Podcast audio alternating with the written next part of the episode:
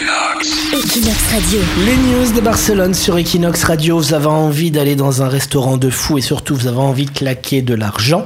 Elisa a trouvé la bonne adresse pour vous. C'est officiel, le plus joli restaurant du monde se trouve à Barcelone. Alcamia, ce gastronomie de- du Raval, vient de remporter le prix de la meilleure décoration intérieure lors des Design Awards. Alors c'est l'équivalent en fait des Oscars, mais pour les restaurants. Alors situé dans la Fabrica Moritz, c'est-à-dire l'usine productrice de la bière de Barcelone, Alcamia propose une cuisine catalane avec un décor aux évocations marines avant-gardistes. Alors c'est grand, c'est géométrique et c'est surtout très moderne. Tout a été pensé et créé grâce à des outils digitaux de dernière génération.